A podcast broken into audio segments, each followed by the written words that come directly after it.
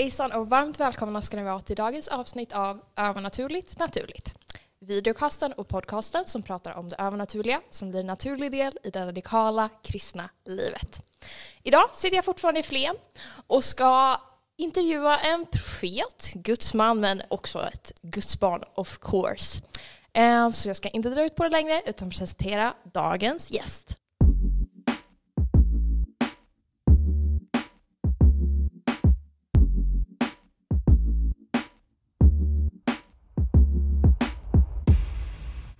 Dagens gäst är pastor i Flens församling Sion. Och eh, han har varit en välsignelse för många, inklusive mig och många jag känner. Så en stor applåd till Daniel Sten. Välkommen hit Daniel. Tack, tack, tack. Eller ja, det är jag som ska tacka för att jag får vara här också idag. Tack att du kommer. Ja. Eh, hela ditt liv skulle jag säga, inte hela, men eh, från den stunden då Gud uppenbarar sig för dig har ju det varit övernaturligt. Ja, Otroligt övernaturligt med Gud och det blir det ju med Gud också. det blir det. Vill du berätta vad som hände från början? Ja, jag backar ännu längre tillbaka. Jag växte upp i ett kristet hem. Ja. Pappa var pastor. Um, mamma var missionärsbarn. Hennes föräldrar hade varit missionärer i Afrika i många, många år. Um, men jag mötte aldrig en levande Gud under min uppväxt, fast jag växte upp i ett kristet hem. Jag gick till kyrkan varje söndag därför att mina föräldrar släpade mig dit. Och sen tänkte jag alltid, var är Gud någonstans? Var är han? Uh, vårt hem var dysfunktionellt. Det var misshandel, det var bråk, det var skrik, det var tjafs mellan mina föräldrar. Sen dog min mamma eh, när jag var 17 år gammal i en bilolycka. Och eh, dagen innan mamma dog så visste jag att hon skulle dö dagen efter. Jag visste att hon skulle dö i en bilolycka. Jag visste precis allting innan det hände. Så jag började sörja hennes död innan hon hade dött. Och jag var den enda i min familj som visste det här och fångade upp det här. Och då följde inte jag Jesus på den tiden så jag visste ingenting om att man kan stoppa saker, binda djävulen eller förlösa änglar Mm. eller Mm. hindra olyckor eller någonting eller kraften i Jesu namn. Så jag bara gick hela dagen och sörjde att mamma skulle dö, tas ifrån oss. Eh, sa det inte till någon. Eh, mitt i natten, jag kommer inte ihåg om det var halv tre eller någonting, så ringer på dörren. Och då vet jag vem som står där och vad de kommer att säga, precis allting. Så jag öppnar dörren och då säger jag till en man som står där, jag vet varför du är här, mamma har dött. Han bara, ja det stämmer. Ehm, så det var ju också övernaturligt på ett väldigt udda sätt. Mm. Eh, och det blev ett uppvaknande för mig. Jag tänkte, livet är kort, det kan ta slut när som helst. På den tiden så levde jag mycket ute, jag var ute och festade varje helg. Ute på diskon, jag började dricka och festa och jaga tjejer och allt möjligt. Um, och tomheten bara växte inom mig hela tiden, varje vecka. Och jag, bara kände, jag la mig sent på nätterna, kom hem från liv på krogen och så här och bara kände livet är inte värt att leva, jag inte lever längre. Det var bara mörker, mörker, mörker. Så, men min mammas död var som början på en resa för mig. Att livet kan ta slut när som helst. Vad lever jag för? Vad händer efter döden? Och jag var livrädd för döden. Jag var livrädd, livrädd för vad som skulle hända efter döden. Så min upplevelse av det som man kallar för frälsningen var otroligt annorlunda. Jag har inte mött någon som var med på det på det här sättet. Um, Paulus i Bibeln, han blev frälst i möte med Jesus. Och jag blev frälst i möte med djävulen. Ja! Eh, och jag tänker så här, Gud kan använda vad eller vem man vill, även djävulen själv. Yes. Eh, så det som hände i alla fall, jag var 19 år gammal, och, eller 18, ja, skulle bli 19 någonting. Ute på krogen och festade med några vänner, kommer hem mitt i natten, morgontimmarna och lägger mig i sängen och somnar. Och sen har jag en dröm. Och eh, ibland är det så att drömmar är sanna. Ibland är det, svårt att förklara. Vi kan ta en annan podd om det en annan gång, om drömmar och så. Men, men Gud kan tala genom drömmar. Yes. Saker kan hända i drömmar. Mm. Gud kan mötas i drömmar. Djävulen kan mötas i drömmar. Yes. Drömmar kan påverka våra liv. De kan leda våra liv. Mycket kan hända i en dröm. Mm. Och eh, då sitter jag faktiskt i ett stort rum i den här drömmen. Jag sitter precis på den här stol som jag sitter på nu. Ah. Sån här hög stol. Ja. Eh, I ett stort mörkt rum. Helt ensam. Och eh, rummet var mörkt. Och i drömmen så lämnar jag min kropp och reser utanför kroppen och tittar ner på mig själv från taket. Så min ande lämnar kroppen och så tittar jag ner på mig själv. Och sen kommer, precis på vänster sida, du sitter på vänster sida. Mm. På vänster sida så kommer dödsängen och ställer sig bredvid mig. Eh, och hur ska jag beskriva honom? Ren ondska, ren mörker, rent hat. Det var, det var nog djävulen själv. Det var mer än dödsängen. Mm. Ansiktet var bara svart mörker, det var som ett vakuum av mörker. Jag såg ingen, inga ögon eller näsa, det var Mm. bara svart. Mm. Svart kappa. Men här, det var bara sånt totalt mörker. Man, Svartare svart det liksom. var svartare än det svartaste. Mm. Det finns inget som mörker på jorden. Det var som man sög, sugs in i ett bottenlöst mörker när man tittar in i, i det här svarta ansiktet. Mm. Eh, han sätter sig bredvid mig. Och eh, jag tänker där jag är uppe liksom i taket och tittar ner på mig själv. Tänker vad är det som händer? Vem är det här? Vad, vad pågår? Eh, och sen tar han sin högra arm runt mig och börjar krama om mig i drömmen. Jag somnar då i hans knä. Och det jag somnar in i hans knä så tar han sin vänster hand, uh, jättesådana långa gröna naglar. Så sticker han dem in här in i my, vad heter det, ribcage. Mm. In förbi min revben och så börjar han slita ut mitt hjärta. I drömmen. Eh, och jag tittar på det här i drömmen och tänker, han dödar mig, vad händer? Mm. Och sen vaknar jag från det som skulle vara en mardröm. Men då är dödsängen där i mitt rum på riktigt. När du vaknar? Så jag vaknar ur drömmen och då står han bredvid min säng Ja. och stryper mig på riktigt och jag kan inte andas. Alltså så här fysiskt bokstavligen så här stryper mig. Och det var sånt mörker, det var sånt fruktan, det var sånt hat, det var sånt jag aldrig varit med om i mitt liv. Det här var övernaturlig ondska får man säga. Det var också Mm. övernaturligt. Mm. Eh, en sån totalt hat och mörker och hopplöshet i mitt rum som den här djävulen då. Mm. Jag vet inte. Ja, djävulen, dödsängeln, kalla vad du vill. Mm. Närvaron har med sig. Och jag vet, nu dör jag, nu slutar mitt liv. Och så visste jag, jag går evigt förlorad. Det är kört för mig. Jag vet, jag, Ja. jag, kommer in, jag har ingen plats i himlen. Du hade inget liv med Jag, Gud nej, nej, nej, jag är en lögnare, en bedragare, jag lever dubbelliv och falskt och jag har förnekat Jesus offentligt och jag har Ja. verkligen bara levt för mig själv. Jag har inget liv i Gud, så jag vet nu är det kört. Mm. Helvetet väntar mig, jag kommer vara med den här figuren i all evighet. Mm. Och jag bara känner sån ångest, hopplöshet, kan inte andas, stryps. Och så bara inom mig så bara tänker jag så här som en rop på insidan, Jesus ge mig en sista chans.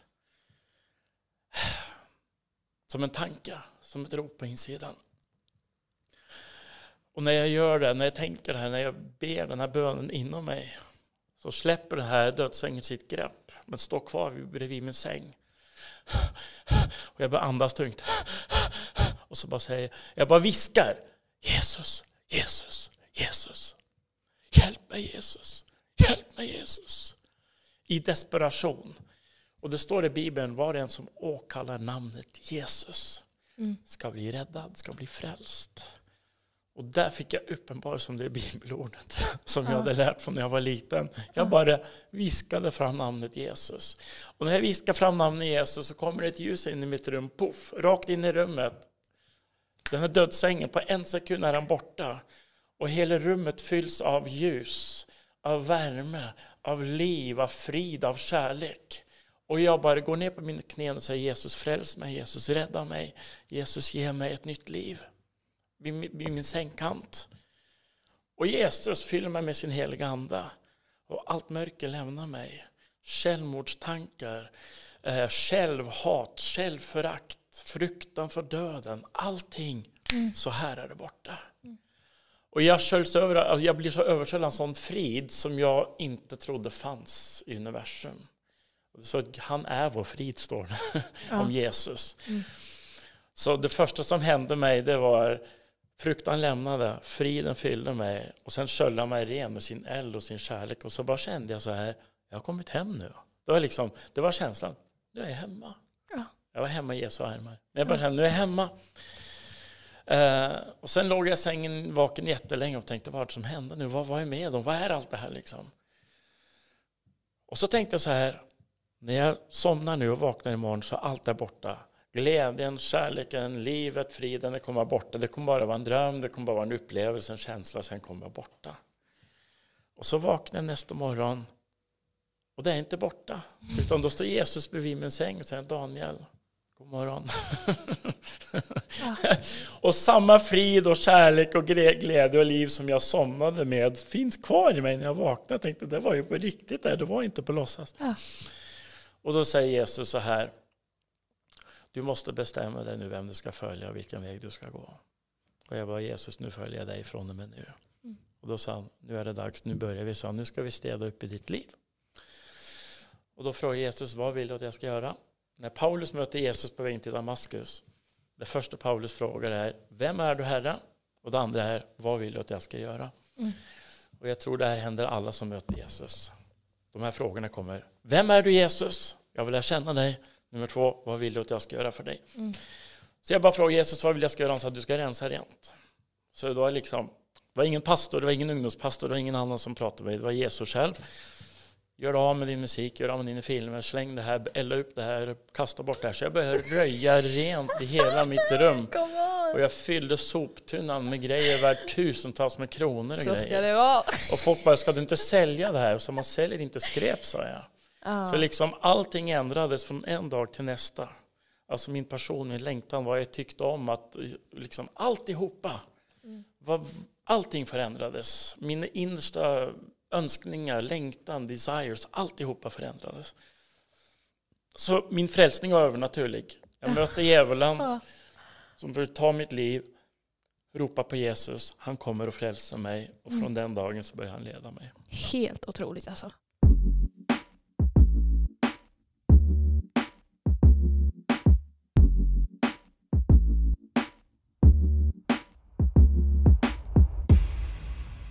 Efter den här otroligt övernaturliga upplevelsen, frälsningsupplevelsen som du fick vara med om, så är man ju väldigt förväntansfull på att höra vad som hände sen efter den här stora livsförändringen. Ja. Jag är 19 år. Ja, allting blir radikalt förändrat. Gud säger så här, Daniel du måste byta ut dina vänner. För de drar åt fel håll. Mm. Uh, min närmaste vän som jag alltid var ute och festade med, han hatade kristna. Han hatade Gud. Han hade blivit bränd också och kristna behandlade honom dåligt under tonårstiden och så här.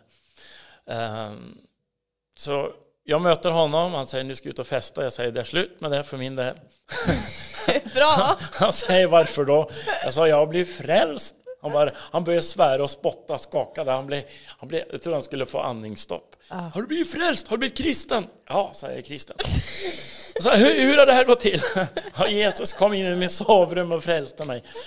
Han blev så arg. Han sprang hem och hämtade en bibel. Jag tror det var hans föräldrars bibel som de hade i någon bokhylla. Ah. Alla har ju någon bibel från konfirmationstiden ah, som ah, sitter i någon bokhylla och dammar ner. Mm. Och han kom tillbaka med den och så rev han den i bitar medan han svor och, och förbannade Gud och Jesus uh. som spottade på Bibeln. Det finns en andlig verklighet låter det ja, som. Ja, han spottade på Bibeln, rev ja. den i bitar och kastade den på marken, hoppade upp och ner och sa det här är vad jag tycker om dig, det är vad jag tycker om din Gud, jag hatar din Gud så här. Ja. Uh, han var den som var närmast mig kan man säga då, uh, när jag levde det livet ute i världen. Och sen glömmer jag aldrig, han tog, slet ut ett papper från Bibeln och så kastade han i lite tobak, för han, han rökte löstobak. Så här. Och så rullade han ihop den så tände han på det här bibel, bibelpappret. Och så eh, ja, tog ja. han ett djupt blås och så blåste han rakt in i ansiktet på mig. Och så sa han till och så sa han en svordom med din Gud. Liksom. Jag ska mm. inte svära här i mm. podden. Mm. och, då, och då sa Gud till mig, sådana där vänner behöver du inte. ja men det, det, känns ju ändå logiskt. jag bara, ja du har nog rätt Gud, sådana där vänner behöver man inte. Så det var sist gången jag såg honom. Jag har inte sett honom på över 30 år nu. Gud sa, börja om nu. Han sa, om du följer mig ska jag ge sanna vänner. Jag ska dig vänner som ger sitt liv för dig. Jag ska ge dig vänner som lägger ner allt för dig. Yes. Riktiga vänner, sanna vänner. Så jag bara, okej. Okay. Men jag kommer ihåg sen, jag satt med en bil någon kväll. Min bil. Jag hade fyllt 18, jag var 19 år. Sätter mig ut i en bil och åker ut på en parkeringsplats. Och så sitter jag där och bara gråter och ropar till Gud och säger Jesus, vad ska jag göra med mitt liv nu? Vilken väg ska jag gå? Vad ska jag göra? Mm. Jag vet så, att du är sanningen, men vart ska jag nu? Ja. Mm. Och då sa han, du ska gå på bibelskola och lära dig mer om mig. Så jag bara, okej, okay. var någonstans? Åk till Sverige. Jag bara, jag vill inte till Sverige. Ja, du bodde i Norge då ja? jag bodde i Norge, för jag, jag, jag, är norsk. Mm. Jag bara, jag vill inte till Sverige, jag tycker inte om svenskar. ja, men jag vill absolut inte till Sverige. Alltså du ska gå bibelskola i två år. Jag, jag hamnade i alla fall i, det var 93, på bibelskola.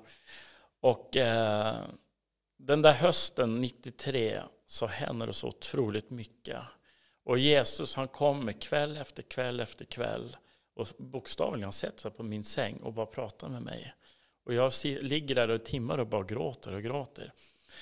Och han säger så här, Daniel jag vill upprätta dig för alla dina sår, jag vill hela ditt inre. Mm. Och man har hört så mycket om det här, det är viktigt med själavård och upprättelse, och det är faktiskt det. Vi kan inte bli använda Gud om vi inte blivit hela på insidan. Yes. För mig är det största övernaturliga mirakel för en mig. En blind kan inte leda en blind. Liksom. Nej. Mm. Och jag tycker personligen tycker det är ännu större mirakel när Gud upprättar en persons inre än när de blir botad från knäskador eller liksom i sin kropp. Alltså det, det är verkligen ett övernaturligt mirakel. Mm. När du har en trasig person full av självhat, självförakt, liksom varit utsatt för massa hemska saker som blir fullständigt hel och fri på insidan. Alltså det är mm. övernaturligt och det skriker om det. Mm. Uh, så Jesus börjar själavårda mig. Och så säger han Daniel, du ska lära dig förlåta. Så han tog mig på en resa under flera månader. Ja. Och genom hela min barndom. Och så visade han alla personer som gjort mig illa. Så nu ska du förlåta den. Och så fick jag bekänna oförlåtelse och bitterhet. Och bara jag grät så Gud rena mig. Och sen tog han nästa person, nästa person. Så han höll på sig i flera månader. Mm. Och den sista det var min mamma. För hon hade slagit och misshandlat oss mycket när jag var liten. Så det var liksom hat till min mamma. Jesus hade sparat det liksom. The ja, han sparade liksom. det värsta till ja. sist. Jag, menar, jag kommer ihåg när jag var 17 i begravningen till min mamma. Jag, jag tänkte så här, vad skönt att hon är död. Jag var typ glad att hon var död. För jag bara, nu kan inte hon slå mig mer. Liksom, nu är det över med allt bråk och skrik i hemmet. Misshandel, nu är det slut. Liksom, nu är det mm. över. Så jag grät inte hennes begravning. Jag tänkte jag borde gråta, min mamma är död. Men jag var nästan glad. Liksom, och jag hade sån skamkänsla över det. Att jag var glad för min mammas död. Så Gud hjälpte mig att förlåta min mamma, min pappa och alla andra. Och sen började Jesus, han, alltså, det bara sköljde vågor av kärlek över mig. Så jag låg i timmar och bara grät. Han sa, jag ska upprätta dig, jag ska hela alla dina sår. Som alla hade gjort mot mig. Och då ligger jag där i sängen och tänker, wow, tänk att Gud älskar mig så mycket att han gör allt det här för mig. Jag, var liksom, jag tyckte det var så häftigt. Wow, tänk att Gud kan älska mig så mycket, hur är det här möjligt? Ja. Så jag bara, Jesus. Och då, då tänkte jag så här, så här gör när Jesus med alla. Alla som blir frälst får besöka Jesus i flera månader och så sitter han och själavård allihopa botar i varenda. Ja. Så jag tänkte, så här går det till för allihopa. Yes. Ja. Och det gick ju flera år innan jag förstod att det här händer inte med alla. Nej. Det är ganska ovanligt. Men, mm. men då ligger jag där en kväll och tänker, Jesus tack för att du gör det här. Min tanke är så här, det enda jag vill nu, det är att bara vara med Jesus. Han är så underbar. Mm. Så jag vill läsa Bibeln, jag vill be, jag vill känna honom. Och jag vill bara ha det mysigt som kristen.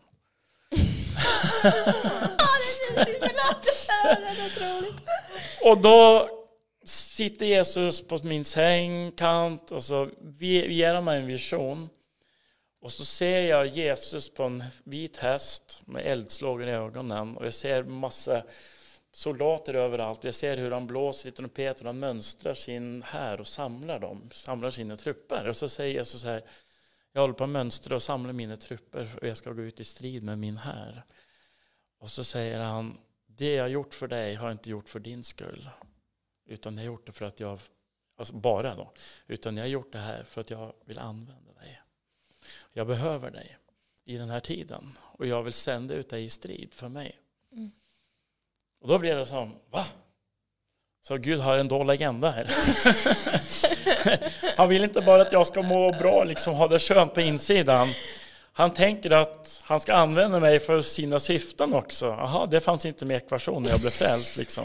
Jag tänkte jag blev frälst bara för att jag ska må bra. Liksom. Ja. Som många kristna kanske tänker. Att det handlar bara om mig. Men, och då säger han så här.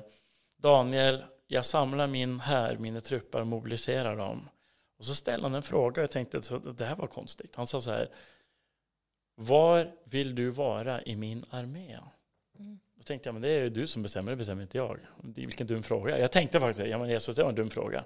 Du sätter folk in där du vill ha dem, jag kan inte välja det. Men han ställde frågan igen, var vill du vara någonstans i striden? Mm. Och jag kände, jag kände personligen, alltså jag kände jag var längst bak och gömma mig. Helst vill jag vara i soffan liksom. Men ur mitt hjärta så bara säger jag till Jesus, för då kommer ju min ande och säger Gud, jag vill vara längst fram i striden. Och då sa han, där är striden som hårdast.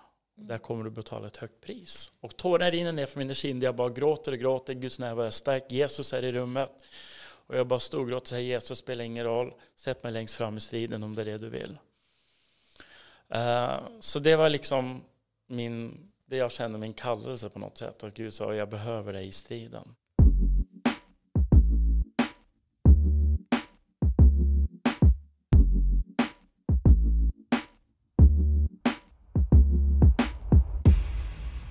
Så Gud jobbade ju hemma med dig Ja. i, i ditt sovrum. Ja. Men han gjorde också mycket på bibelskolan Ja. och lärde dig väldigt mycket om andens gåvor, andens verklighet. Berätta om det. Yes.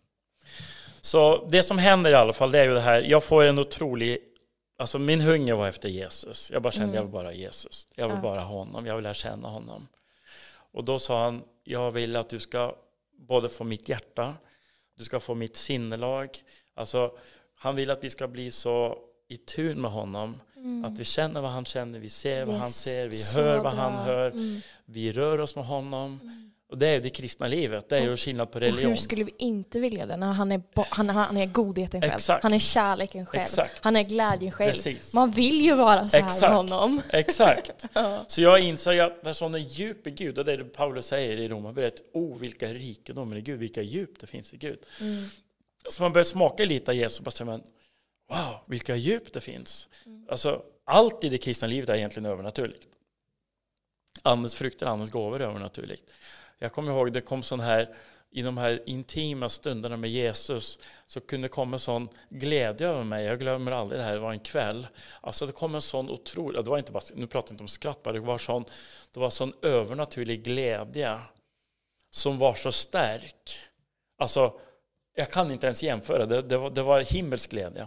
Mm. Paulus säger vi jublar med en himmelsk glädje, men det här var himmelskt. Så jag, jag bara låg och skrek, så jag slutade Jesus du dödar mig. Och på riktigt alltså. Ja men det är sant, jag, jag kämpar inte. Jag kämpar, jag, alltså, jag ropade Jesus, ta ifrån mig det här, jag fixar inte, jag klarar inte, det blev för mycket. Den glädjen liksom. Alltså glädjen var så stark övers, översvällande på insidan. Jag kände att den kommer att döda mig fysiskt, alltså allvarligt. Jag sa Gud ta bort hälften av det här åtminstone. Liksom. Alltså, så, så, sådana otroliga upplevelser av vem Gud är. Ja. Och andra gånger hans kärlek, jag kunde bara gråta i timmar för jag bara, hans vågor av kärlek bara sköljde Mm. över mig, sköljde över mig, sköljde över mig. Så jag började söka, men då sa Gud till mig en dag, han sa du behöver söka andens gåvor. För du behöver en utrustning för att fungera i det övernaturliga. Och det säger ju Paulus. Han säger sök ivrigt de andliga gåvorna. Och det är det många som inte gör. Jag tror många kristna lever väldigt fattiga liv. Tråkiga liv. Vad skulle du beskriva är att söka i Det ditt är att hungra, törsta, längta, vara desperat, Ja. ropa. Alltså allt du kan tänka dig. Ungefär som du har gått i öknen en hel dag utan vatten. Ja. Det du gör då, det är att söka. Liksom. Så bra. och, och det börjar med att inse att jag behöver mer. Jag saknar någonting. Jag är fattig.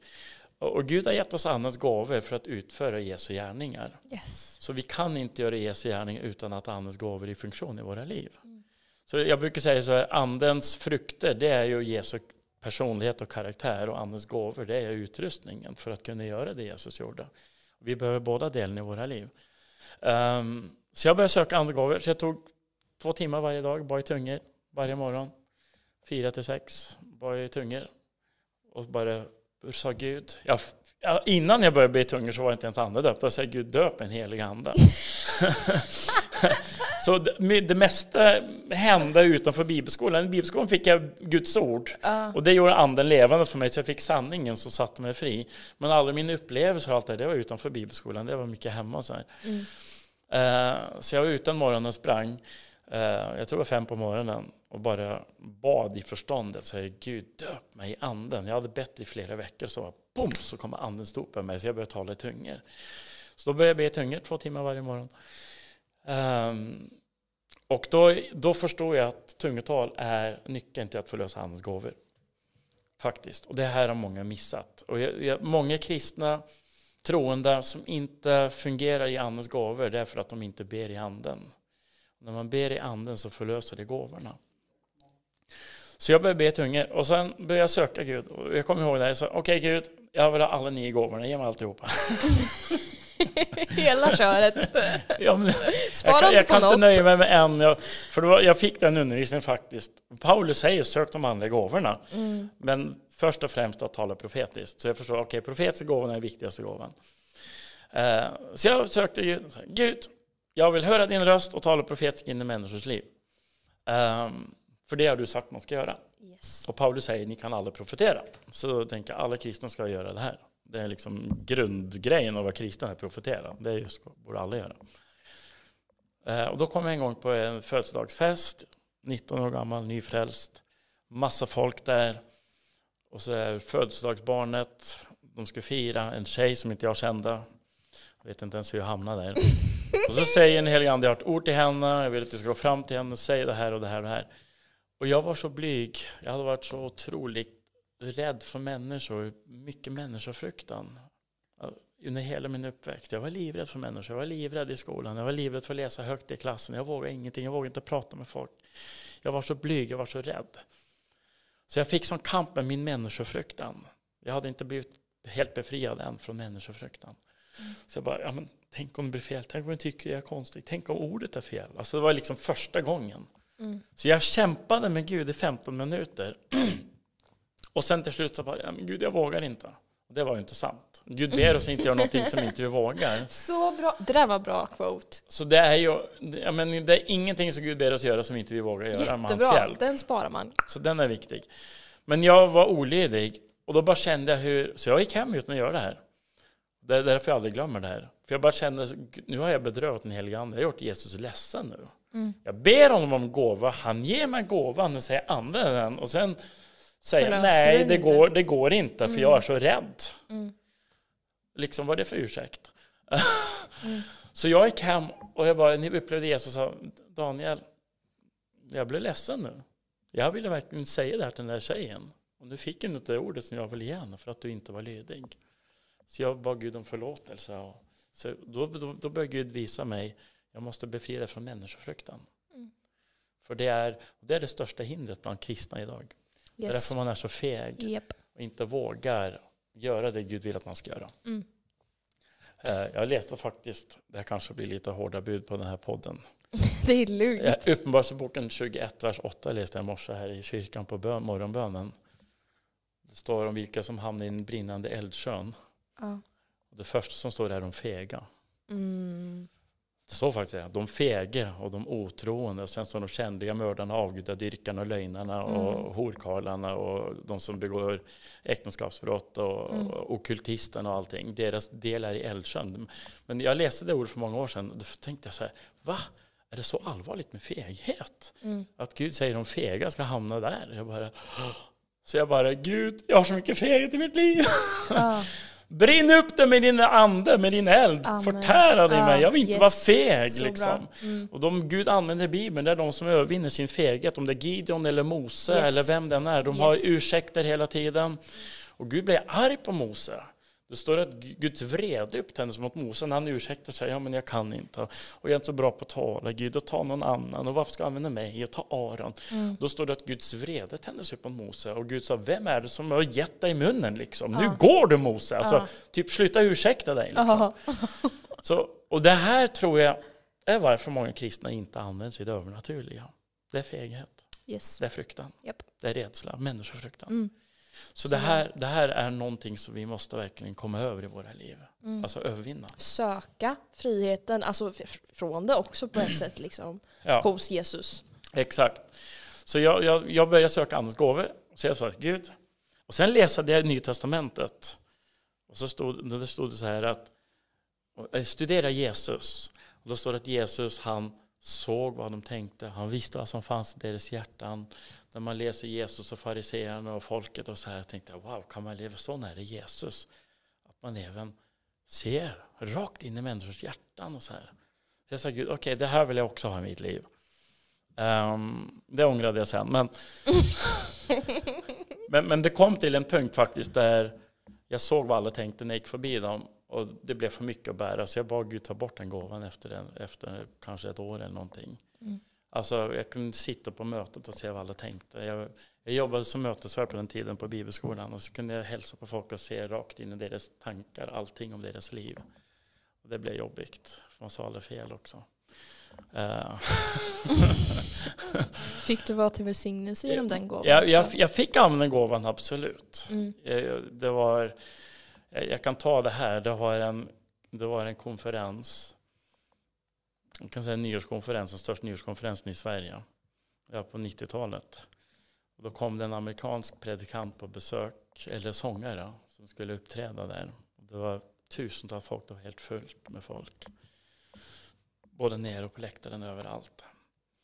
Och så kliver han in upp på scen så börjar visa Gud med allt om hans liv. Och så visar Gud mig den här personen lever ett dubbelliv. Den här Mm. personen har de här, de här sakerna i sitt liv.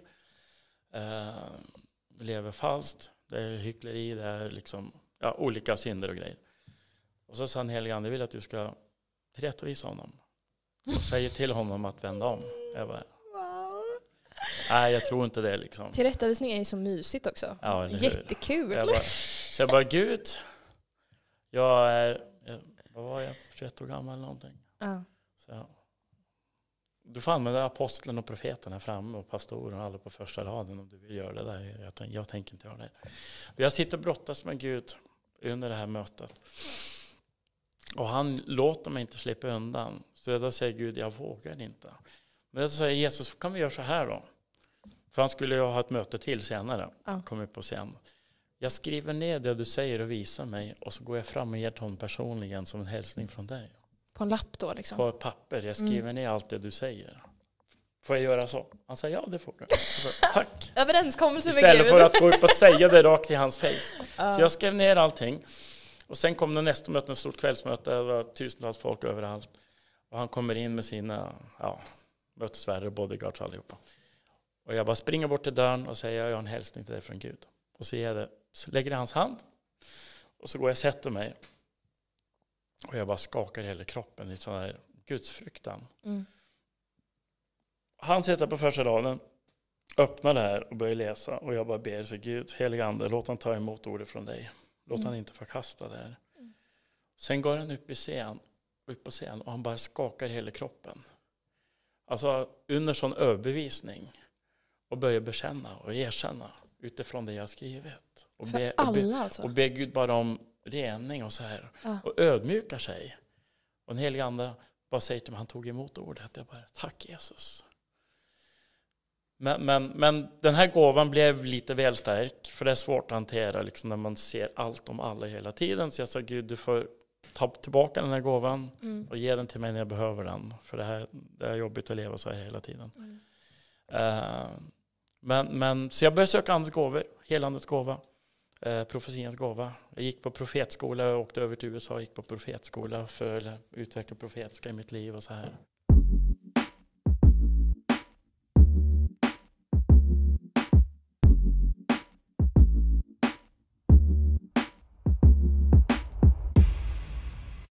Jag tror att det är väldigt många som lyssnar som bara vill höra hur man kommer ut i det övernaturliga livet med Gud. Ja. För att det övernaturliga, eller livet med Gud är menat att vara övernaturligt.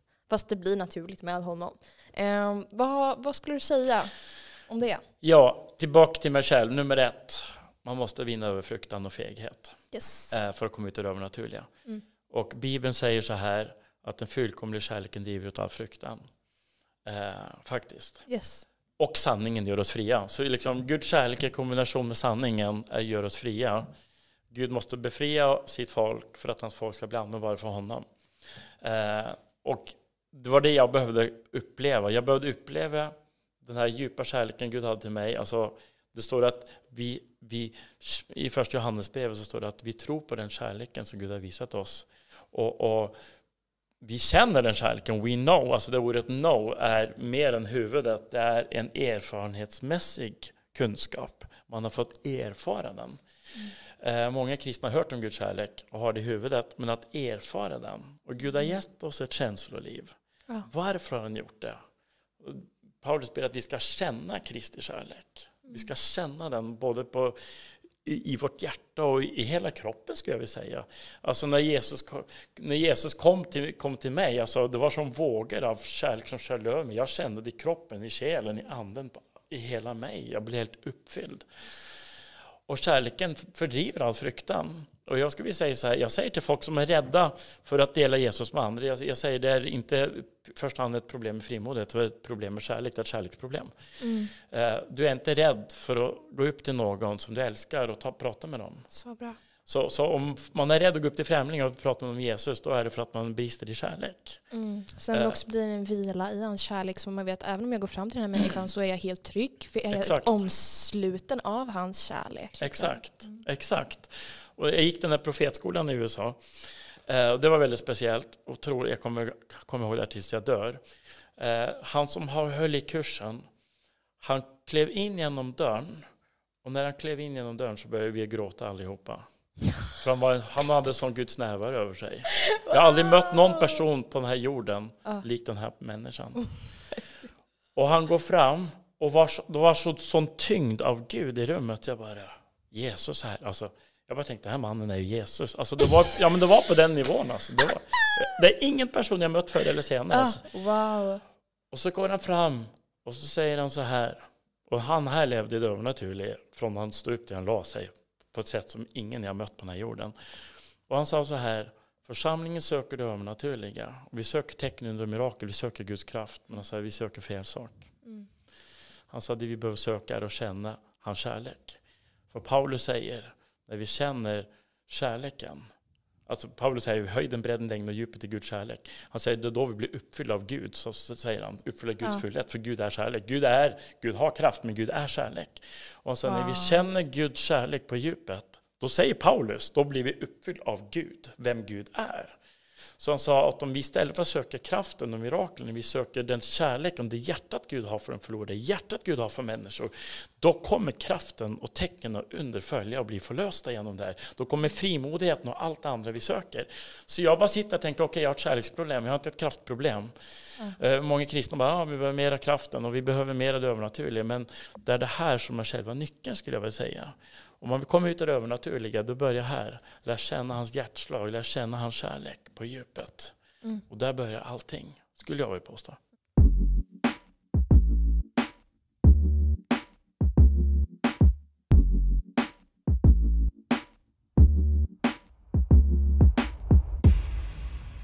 Jo, så du frågade förut till hur kommer vi in i det övernaturliga? Och eh, det är en som heter Carl Gustav, han sa för många år sedan så här. Han sa så här att tro är att lyda. Mm. Många kristna tror att tro är en känsla. Så liksom, ja nu ska vi be för den här personen, eller nu ska vi, ja. Mm. Om Gud säger gör någonting så känner man efter. Nej, jag har inte jo, tro. jag har tro för det, känner Har jag tro, har jag inte tro? Måste försöka känna, hur mycket tro jag? Räcker den tron jag har? Eller hur? Jag, alltså, jag har frågat i församlingen hur många har tänkt så här, alla räcker upp handen. Liksom. Alla har tänkt så här, har jag tro, har jag inte? Hur mycket har jag? Räcker den tron jag har? Och så vidare. Mm. Eh, men han sa att tro är att lyda. Eh, det betyder också att om vi agerar och Gud inte har talat, då händer inget heller. Mm. För ofta så agerar vi när Gud inte har sagt någonting. Och så undrar jag varför händer inget? Jag har ju agerat nu. Ja, men det var inte, det var inte Gud som sa att du ska göra det här. Eh, jag kan ge ett exempel på det. Jag var i Indien för många, många år sedan. Eh, när jag var ganska ny i tron. Och, så, och sen säger Gud till mig, stanna uppe hela natten och be jag vill göra ett tecken under imorgon när ni ska predika i byarna. Jag tänkte, wow, vad häftigt. Så jag var uppe hela dagen, hela, från tio på kvällen till sex på morgonen och bad på taket. Bara i anden och bara sökte Gud. Och så säger Gud, det kommer en blind man på mötet, jag vill bota honom. Så jag bara, oj vad coolt. Och så kommer vi till en by eh, och vi ropar in allt folket. Alla var ju avgudadyrkare, hinduer, inga frälsta kristna där. Och så sätter sig en blind man längst fram precis framför mig på, vid mina fötter. Och så tänker jag, vad har Gud talat om? Och här gick jag fel. För då tänkte jag, nu har Gud talat, han sa det kommer en blind man. Han har sagt att han vill hela honom. Då kör vi. Mm. Så jag bara rycker upp den blind mannen inför allihopa och säger, den här mannen är blind, nu ska han få sin syn, titta vad Gud ska göra. Så lägger han på hans ögon, ögon och ber. Jag var helt övertygad att han skulle bli botad. Mm. Inget händer. Mm. Och så bara, Gud varför händer inget? Och han, Daniel, varför gör du det här? Jag sa inte att du ska göra det här. Ja, vad vill du jag ska göra? Jag vill att du ska predika evangelium, predika Jesus. Och sen bekräftar jag mitt ord med tecken och under. Wow. Nu har du dragit all uppmärksamhet till dig. Oh. Nu förväntar de sig att du är en helig man ska bota en blind. Han sa, jag ställer inte upp på det här, jag kommer inte att bota honom. Jag bara, Va? liksom. Så jag blir helt paff. Så han satte sig ner igen, lika blind som när han kom. Och jag kände, nu sabbade jag allt det Gud ville göra. Därför att jag springer före honom. Jag springer före den helige Ande. Så jag bara, oj. Så jag, jag, fick verkligen vända om där. Sen var vi för kyrka efteråt. Då kom jag fram. Ursäkta mig, men vad jobbigt känsla du måste ha haft där. Det var jättejobbigt, jag kände. För Bibeln säger att vi är Guds medarbetare. Ja. Vi kan inte använda helig ande till att göra vad vi vill. Alltså jag, kan nästan, alltså jag kan nästan uppleva den känslan nu. Bara, alltså jag kan bara tänka mig in hur den känslan måste känns. Alltså ja. så här, du vet, övertygad och sen så bara händer inget. Och så, bara, och så du vet, vill man försvinna. Typ ja, ja, och jag ville försvinna. Jag ville bara ta ett flyg och flyga därifrån. Ja. Och jag bara, gud, nu har jag gjort bort mig helt. Klagovisande 3, 27 står det så här. Det är 37. Vem talar så att det sker om inte Herren har befallt det? Vem talar så att det sker om inte Herren har befallt det? Och det var det Jesus sa, han sa, jag gör bara det min fader visar mig. Ja. Och vi försöker använda den helige Ande för våra syften. Mm. Och jag kan inte bestämma när helig ande ska agera. Jag kan inte bestämma när han ska göra vad. Så bra. Så jag fick en rejäl läxa, yes. en uppläxning får man säga den där dagen. Mm. Att du kan inte köra med min heliga ande som du vill Daniel. Du styr inte honom. Jag botar folk när jag säger att det är dags för det. Ja. Du får följa min timing och allting. Mm. Så det, det, var liksom, det var ett verkligt uppvaknande för mig. Så om man spolar fram det här jag satt i, i Kigali i Rwanda för några år sedan i, hostel, i hotellobbyn på morgonen och satt i soffan, var lite trött, sov dåligt. Kommer in en kvinna med krokad rygg. Hon var så krokad så hennes ögon tittade rakt ner i golvet. Eh, ryggen var så böjd. Hon kunde inte gå upp trapporna. Och det var en person på varje sida som släpade henne upp trapporna. För hon kunde inte ens gå själv för hennes rygg var så böjd. Och sen sätter de i soffan bredvid, soffan bredvid mig. Då säger en helig ande, jag, tänk, jag vill bota henne nu. Och då säger jag, okej, okay, gör det då. Nej, jag ska göra det genom dig. Så jag bara, ja men jag har inte tro. Du får göra det själv, Jesus. Nej, men du, du ska lägga handen på henne och be och sen ska jag bota hennes rygg. Gud, jag är trött. Jag har inte ens tagit tid att be massor i morse. Jag inte ens... Så jag sitter där med massa ursäkter liksom. Typ varför Gud inte kan använda mig. Ja. Jag har inte fastat i tre dagar. Det kräver mycket kraft. Alltså jag har massa ursäkter liksom. Fast ja. jag borde veta bättre liksom. Ja. Och en helig ande blir arg. Han säger sluta ursäkta dig, det räcker nu. Mm. Han, blir, han blir riktigt arg. Han säger nu ber du för henne. Så jag okej okay då. Och då säger jag helig ande, vad vill jag ska göra? Så han säger säg så här och så här. Så jag bara vänder mig till henne och säger hej, jag heter Daniel. Helig ande har talat till mig att han vill bota dig nu. Och gör dig frisk och rätt upp din rygg. Jaha, säger hon. Ja, så jag lägger hand på dig nu och ber. Och när jag gjort det, då ska du resa dig upp och sen ska du rätta ut din rygg och sen är du hel. Mm. Och då sitter djävulen bredvid mig i soffan och säger, haha, tror du verkligen att det här ska hända? du kände tron. och jag bara tänker, men jag lyder Gud nu. För det här av det en tro är att lyda. Jag ska vara helt ärlig, jag kan inte säga att jag kände att jag hade tro. Mm. Jag kände ingen smörjelse i mina händer, att de var varma eller brann eller eldskulor i händerna. Jag kände ingen frisk olja på huvudet som brann ner. Jag kände ingen ängel som stod bredvid. Jag kände ingenting. Allvarligt. Jag kände mig trött och sliten. Yep, och bara, äh, ge mig en kopp mm. kaffe och låt mig vara i fred. Det var vad jag kände. Men jag säger det här till henne och så lägger han på hennes rygg i Jesu namn var hela. Det bara bryter den här spirit of infirmity, alltså mm. ja, sjukdomsande över Jesu namn. Mm. Och så bara säger nu reser du på dig. Och hon hoppar upp, retar upp ryggen, börjar storgråta, börjar dansa, lyfter händerna, helt rak rygg. Och så säger hon, jag kom precis från sjukhuset och läkarna sa att de kan inte hjälpa mig, det finns inget hopp för mig. Och bara står där i Västerbilen och prisar Gud. Och jag känner fortfarande ingen smörjelse. Mm. Och då sa Gud, det beror inte på dina känslor, det beror på lydnad. Amen. för min ande. Ja, vi förlöser det övernaturliga när vi gör vad Gud säger. Mm. Amen.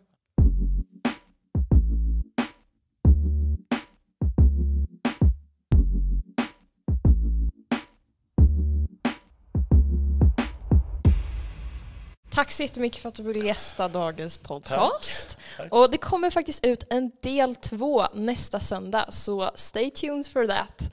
Hoppas ni har tyckt om dagens avsnitt och uppskattat det och blivit välsignade av det, för det vet jag att jag har blivit. Ha det så bra så ses vi nästa söndag. Hej då! Hej då!